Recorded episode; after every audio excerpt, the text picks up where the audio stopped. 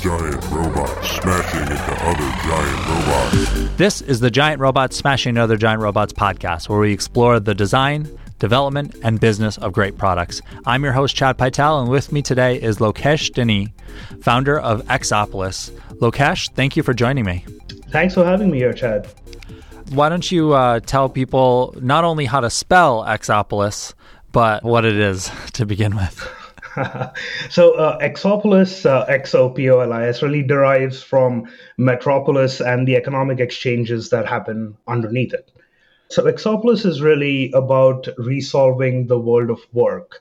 And uh, what I mean by that is kind of refitting the job market for today's technologies and the future of work so that uh, workers are more empowered to find opportunities and employers are also better prepared to build more efficient and longer lasting teams. You know, there's something that resonates with me about the future of work. I belong to um, sort of an advisory board at the, the university that I went to. And we provide advice and stuff to the dean of the school. And that was actually a phrase that they were using quite a bit in, you know, in terms of as industry, as people who are out in the world, help us understand what the future of work looks like and help us understand how we can best train people to exist in that that different world. And I think on one hand, it was sort of taken for granted what the future of work looks like. Uh, and on another, it's a big unknown area. And so that was the first thing that we did when we were trying to provide advice is, is to say, well, what actually does the future of work look like? And, and certainly it has changed you know the way businesses are organized the way people work at companies has changed dramatically over the last well 30 years but even in the last decade so when it comes to xopolis and what you've been looking at how has work changed and what do you see as some of the trends in the future of work absolutely i think that's a great question um, let me just be upfront about it. As far as the future of work, we don't know. Yeah. and that's kind of the problem. And, and you touched upon it. It's, it's a difficult thing to understand, to grasp, and it happens in many dimensions. And a lot of the impetus behind uh, forming Xopolis, a few years back during my PhD, I was studying the impact of automation on career mobility or you know even the idea that technologies displace tasks that workers perform on the job. And well what does that mean for the skill development of workers? And what does that mean about what opportunities they have up ahead? We have research that's come out over time that shows displaced workers in certain sectors like manufacturing have a tougher time finding re-employment Whereas we also hear this big story about the hollowing out of the middle, right? The routinization of work, which is taken over increasingly by machines or bots. And uh, those who are skilled with where the newer technologies are getting are finding a lot of opportunity. But those who are skilled in the technologies of the last century are finding less opportunity in this world. Actually, when, when I came upon this research question and I tried to answer it, one of my professors had said to me, you know, when you have a research question, first think about the most ideal data set that can help you answer this question. And then from there, work down to how you can realistically get to the question. And uh, well, I thought about the most ideal data set that we can have. And we don't have that. You know, it's not currently available in a way that is accessible for people to really study the granular evolution of work to prepare for it right? Especially from a policy side as well. Mm-hmm. So at that point, I thought, well, you know, why not build one? Why not make it? So I got, uh, I reached out to the NSF. Uh, I applied for some grants with the NSF.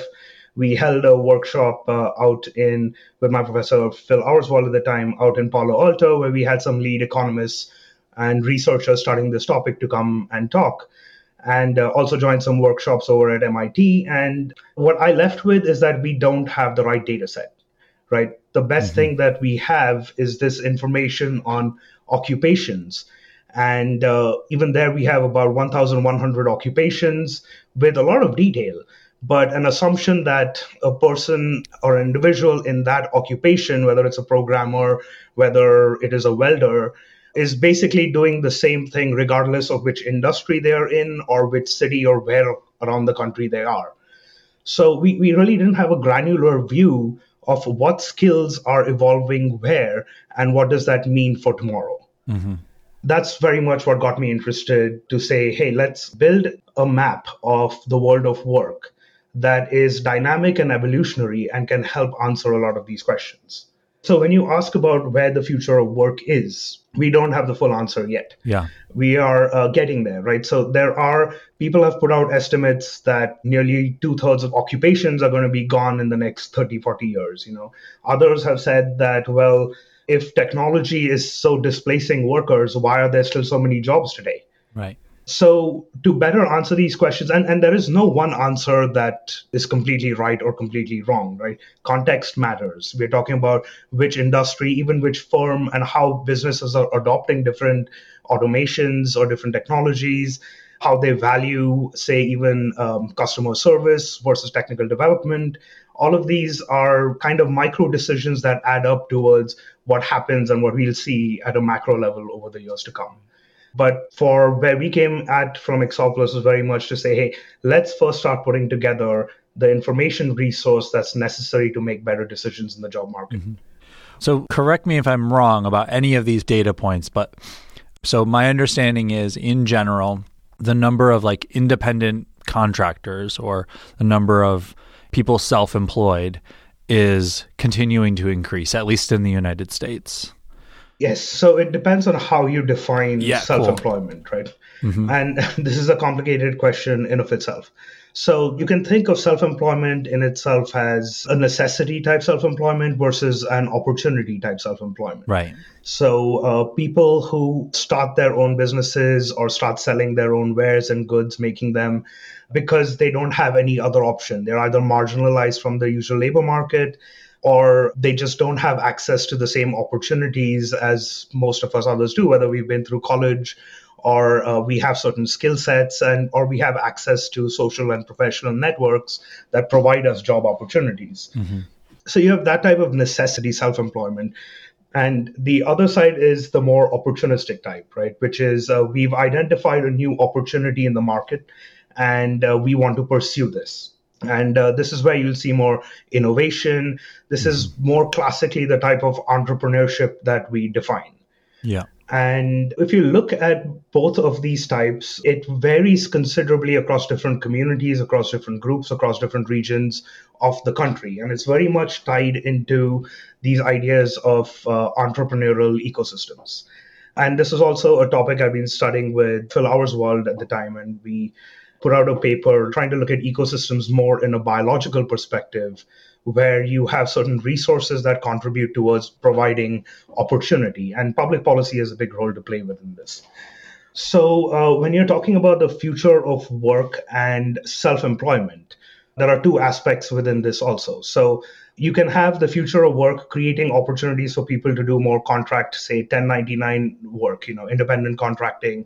They have more right. flexibility so their lifestyle preferences are playing a bigger role right? They, they're saying that uh, i want to be able to work remotely i want to choose which projects i want to work on. They have a certain flexibility and bargaining power in the market. And, and this is relatively new right? Where the technology is allowing individuals to increase their bargaining power in contrast to employers. Uh, whether this be because remote work is easier right now, distributed workforces are more apparent, skill sets are more specialized. Uh, there are many reasons for that. And the other side of the future of work, again, within this context, is being able to build teams that can take an invention and bring it to market, which is mm-hmm. really the whole process of innovation, right? And this has also been enabled a lot by technology. But uh, in, in terms of opportunity, there is definitely more opportunities for growth for individuals through entrepreneurship, through self employment, through independent, but you have to have the right skill sets and you have to be plugged into the right groups. This seems to dovetail and interact with what I think is an- another trend. And again, correct me if I'm wrong, but I think in general, turnover or length of time spent at companies is shorter now than it has been in the past. Uh, yes. So this is actually, I would say, a facet of the American economy, right? Mm-hmm. Uh, where job switching is quite prominent. And uh, historically, it, it has good outcomes in terms of uh, people being able to find a right fit for themselves. So you're always going to have a better, more effective team. You're going to have better outcomes, more productivity when the individual who's working on a certain project wants to be there and is well fit with it. And also with the culture of the company or the team that they are there with. Mm-hmm. The ability to switch across and find what is good for yourself is a good thing. Job switching is good, the churn is good. Now, at the same time, I'll say churn can also be bad because as I mentioned earlier, if you have people being displaced because of, say, outsourcing or right. uh, automation or something of the sort, that can force people out of jobs that they want to be in.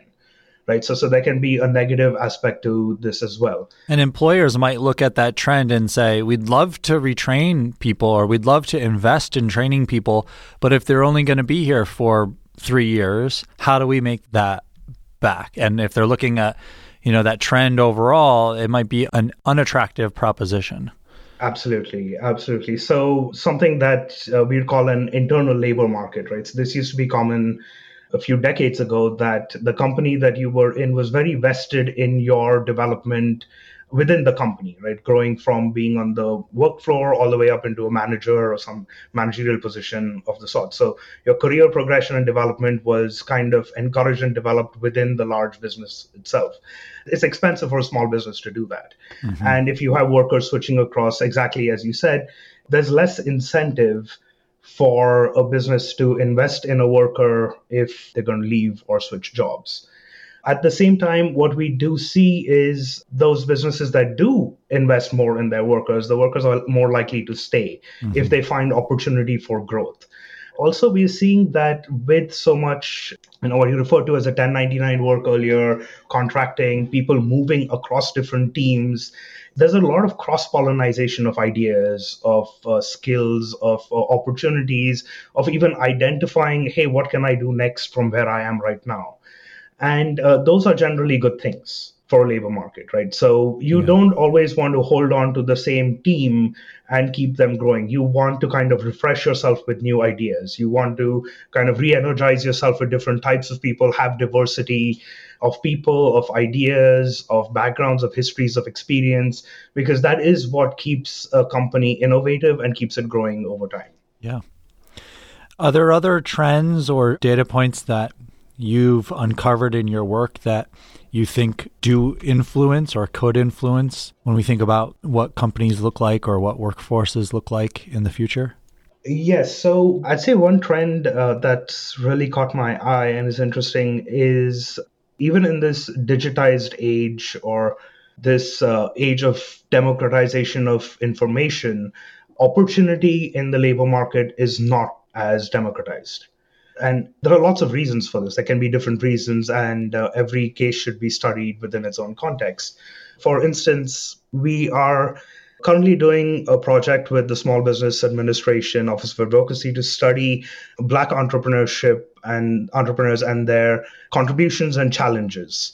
And uh, mm-hmm. this is a detailed empirical study we're taking on. It's going to last about a year before we put out any results. But uh, even just preliminary studies uh, looking over what people have studied in the past, right? What we see is even between minority entrepreneurs, the share of minority entrepreneurs for, say, Asians, Latinos, has grown over time. In contrast, African American entrepreneurship hasn't picked up as much, right? And the question has been why not? They've had significant contributions. There have been some stellar black entrepreneurs who have had uh, immense impact technologically and uh, socially in the US. But we are wondering why, as a community, there have been what the challenges remain on, on this front. And it, it shows that not everybody is finding equal access to opportunity. Yeah.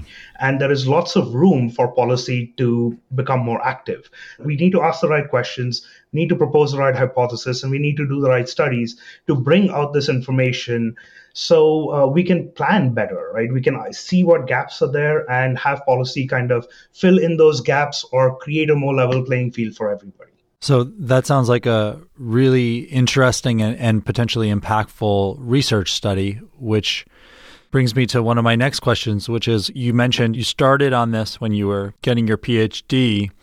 So, how have you converted this from what you were doing to an, an actual business, and and how are you finding these opportunities to to do this additional research and make sure that you can stay in business? So, my transition from more of an academic uh, into an entrepreneur was has been quite fun and challenging, to say the least, over the past couple of years. But uh, you know, soon after we had those workshops uh, I was talking about earlier, where we are trying to understand the future of work, what are the challenges and what are the main gaps to fill, I left those conversations feeling, well, we need a better information resource. But uh, also, I felt for this information resource to work, it, it cannot just be a policy tool or it cannot just be an academic exercise. It really has to be plugged into the labor market and uh, needs to be a commercial implementation.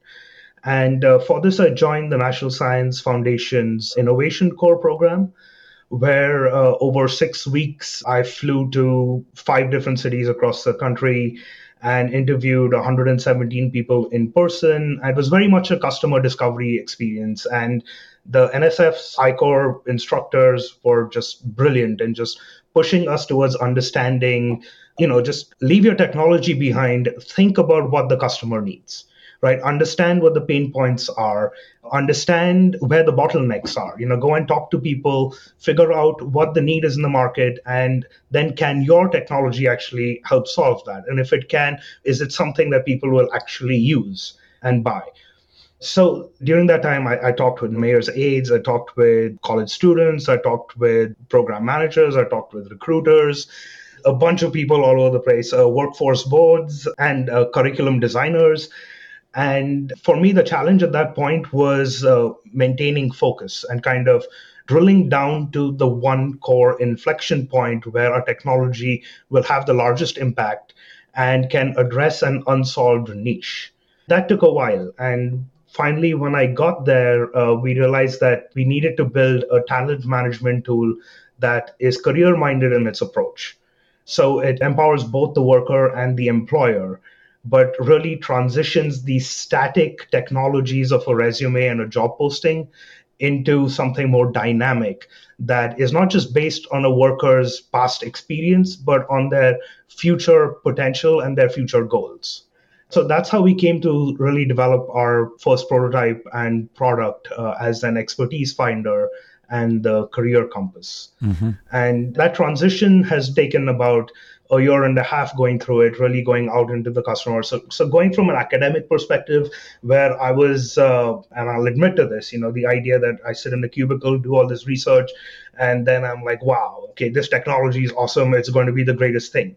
But then really going and talking to people and taking the hits, being like, well, just because I think it's awesome doesn't mean it's actually awesome or that anybody is going to use it. So that switch to becoming a lot more open to understanding what people's problems are, listening, and then trying to solve was a big challenge for me. But I think overcoming that has really allowed me to enjoy the entrepreneurial experience. It's empowering for me too. I feel like I'm actually participating and having an impact in the world. Yeah. Well, I love to hear that you actually talked to customers when figuring out what it was that you should create. I'm a big believer that it would have been a huge mistake not to do that. And I'm sure that they helped guide you in the right direction. Are the research awards that you're getting now what's supporting you, or did you also take additional funding? Oh, so following the Innovation Corps, I applied for the Small Business Innovation Research Award, and uh, we won that uh, through the National Science Foundation, which is uh, a seed fund, the federal government seed fund for uh, disruptive innovation so that helped kind of uh, foster our R&D. But you know that funding is just for the research and development for your initial tool. Mm-hmm. So when I went and talked to like 117 people, and the customer discovery continued after that, uh, you uncover a lot of problems, and there are a lot of inefficient processes, and there are small, easy kind of problems that can solve given the technical set skill sets that we have. So I did call back some of the people, get a hold of them, and said, hey, you know, uh, we could do this or we could solve this on a small scale. And uh, there were little projects uh, and little research reports that I've done along the side, uh, very much within our study of uh, equity and opportunity. And those have helped fund the business as we are also growing. Mm-hmm. A danger with that has always been well, you know, how do you balance your time? You want to focus on developing the scalable product, but at the same time, you also want to build your skills and keep the money flow coming on the smaller projects. Yeah. But you know, now as uh, once we got to the prototype, we shifted more towards focusing just on uh, the talent management products, and uh, we're growing through family and friends, as they say. Yeah. So is that the stage that you're at now in terms of you you have a prototype, you have a initial sort of version that you're building upon?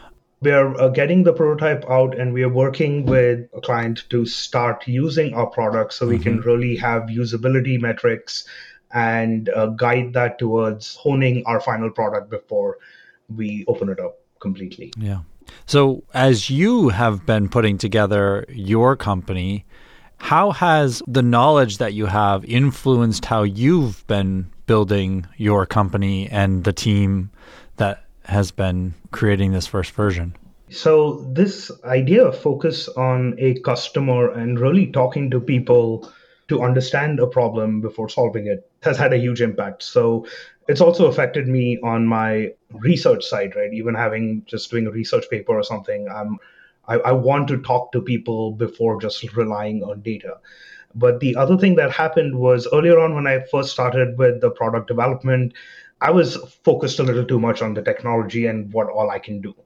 Right. Uh, and a critical inflection point came when uh, I got uh, Matt, my lead designer, to really be in lead of putting everything together, working with me. And he's he's great. He just like was like, is the user going to like this? What is the user experience? And as soon as we did that, kind of put the user in the driver's seat for our design and development, that really changed everything for us. That brought uh, iterative development a lot faster. It just kind of honed everything in and it, it gave a confidence into we are actually building something for someone and solving a real problem. And uh, next year, we are looking to launch it a lot more broad based. Now, when you say next year, any particular time frame next year? by April of next year. Yeah. How in general have you approached sort of timelines and, you know, expectations around how long things are going to take and and what your goals are? So one timeline that we uh, automatically are on is, as I said, the Small Business Innovation Research Award. So the award is made for us. It was the ten month timeline. So we had that time scale to finish our uh, R and D for the prototype.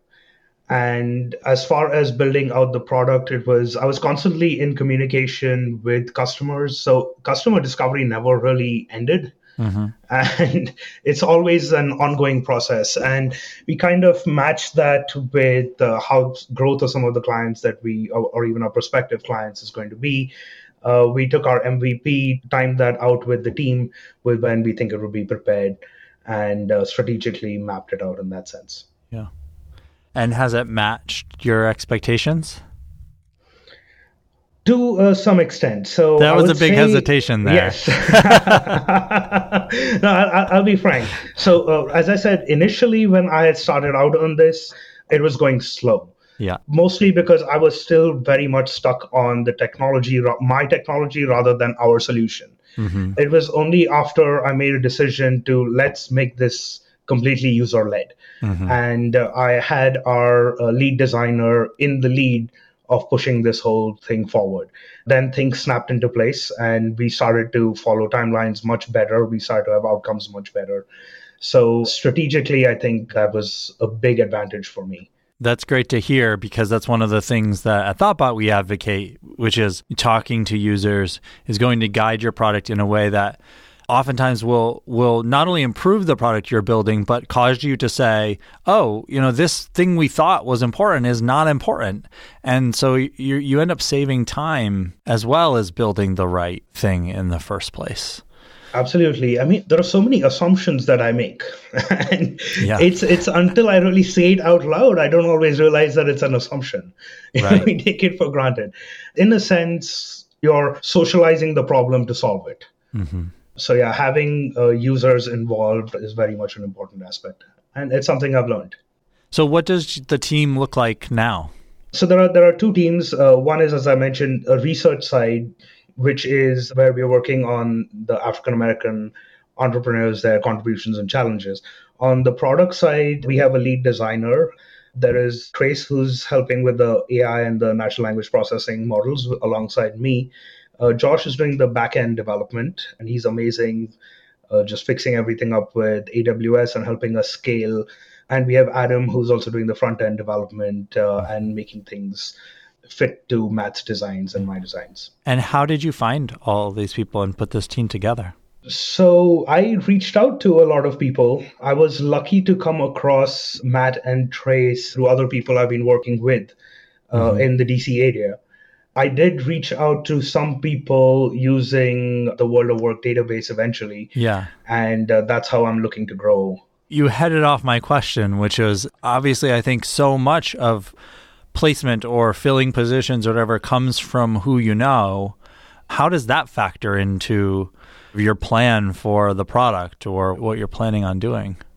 Oh, absolutely. So, you know, uh, the biggest example is LinkedIn, right, which is the professional network. Mm-hmm. It's all about who you know that helps you find opportunity, but uh, there's a limitation to how far that goes as well. Yeah.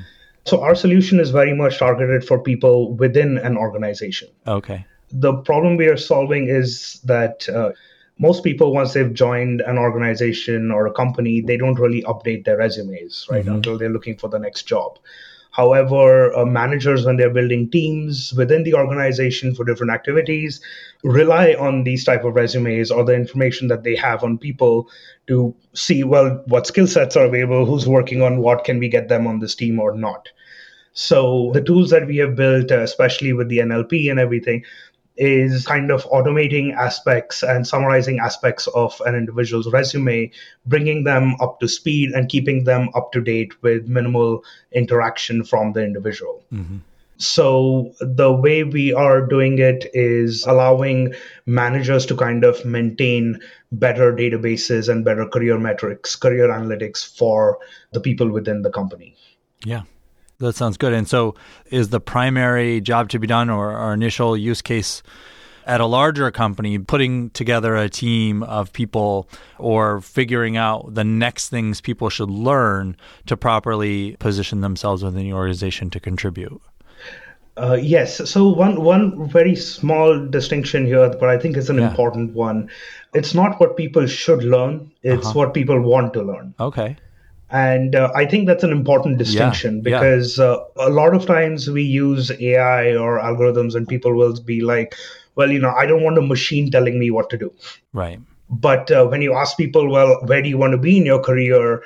Very few people have, you know, an idea that 15 years from now, I want to be at X position.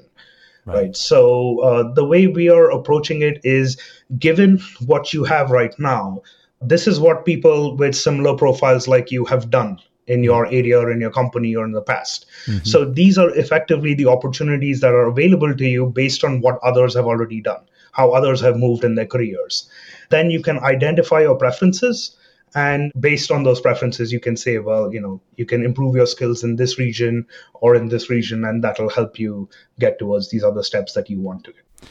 Yeah, we worked with a company, similar sort of idea, but their customers were educational institutions. So you might go to a you know a school's website and say here's what i know and then it, it, would show you sort of like here's typical things that people with your skill set would build upon using our educational programs and here's the jobs that they might get in the future and that was a really interesting take on that as well so there's lots of different needs out there for people to use this kind of learning model, it sounds like.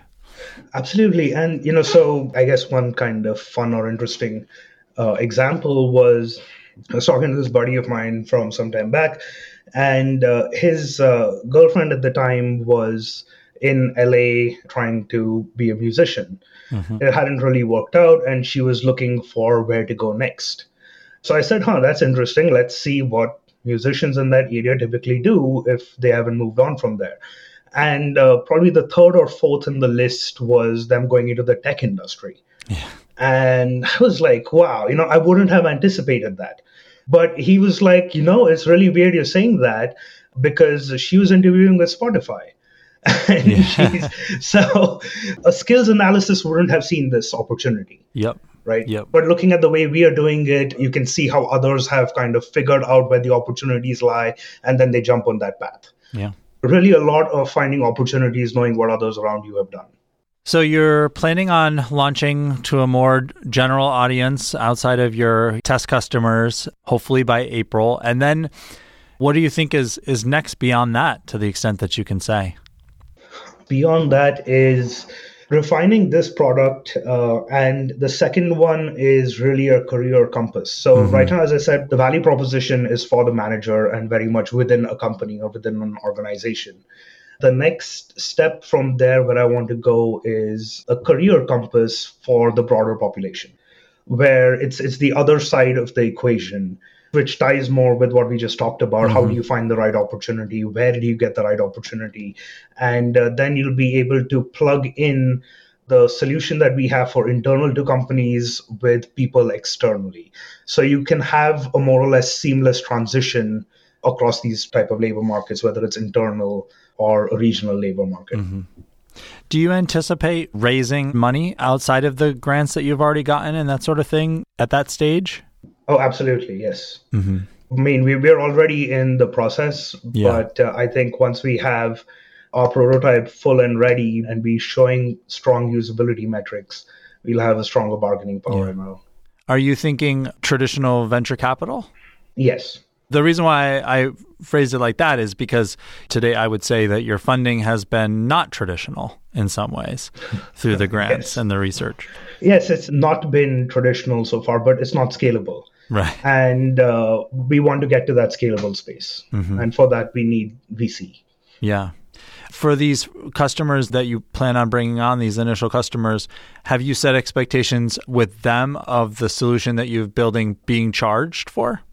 Yes, uh, we've been in discussion about this. I do not want to get into more detail about, Yeah. about the pricing at this point. Yeah, no, uh, not in terms of specific pricing, but has there been any challenges or resistance as, as you've sort of transitioned from, oh, this thing we're building to this thing you might eventually be paying for? Has there been any challenge or learning there for you?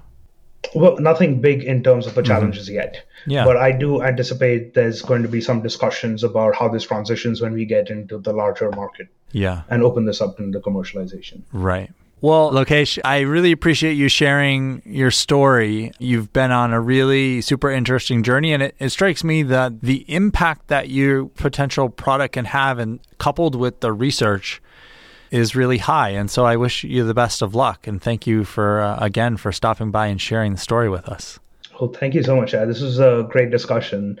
Uh, it helps me also identify a lot of gaps in my own thinking, Yeah. anticipate some things coming up, which was uh, a Yeah. lot of the reason why I wanted to be part of this. Also, as I said, you know, a, a lot of entrepreneurial growth is, uh, in a sense, socializing our problems. Yeah. So if people want to follow along with you or find out more or get in touch with you, where are all the places they can do that? Oh, great. So we have a website which is Xopolis or xopol dot is, and uh, they can follow on any information that we have. We have about our products and our research coming up, and they can sign up there to receive updates from us as well. Well, once again, thank you and best of luck. Thank you so much, Ed. You can subscribe to the show and find notes for this episode at giantrobots.fm. If you have questions or comments, email us at hosts at giantrobots.fm. And you can find me on Twitter at cpytel. This podcast is brought to you by Thoughtbot and produced and edited by Tom Obarski. Thanks for listening and see you next time.